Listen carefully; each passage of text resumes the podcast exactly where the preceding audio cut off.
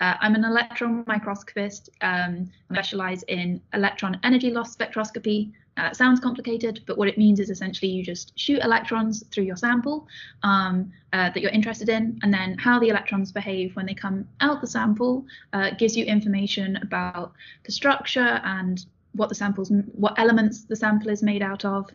Um, so the samples I look at most are the mirror coatings for gravitational wave detectors. Um, gravitational wave detectors are very big astronomical instruments, um, and they help uh, us understand more about the universe, things like black holes, and also about very early history of the universe.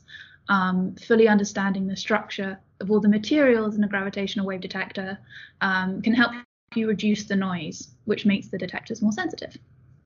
Mm-hmm. Okay. Wow. So, can you tell us what the material is of these uh, gravitational wave detectors? Because I'm a material scientist, so for me, it's always like, what is the material? Yeah. So the uh, the mirrors are coated with multi-layer coatings, um, and the different coatings have different properties. Um, the coatings I look at um, are titanium doped tantalum pentoxide, um, and specifically, what I was most interested in, or I'm most interested in, is um, often there's like noble gas that gets caught, get trapped in the coatings, while the coatings are being made.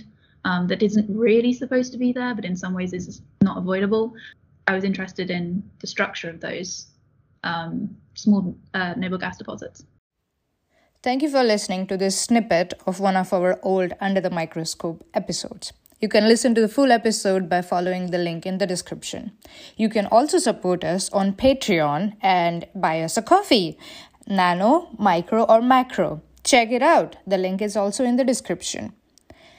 If you would like to know more about us, please visit our website, thesciencetalk.com.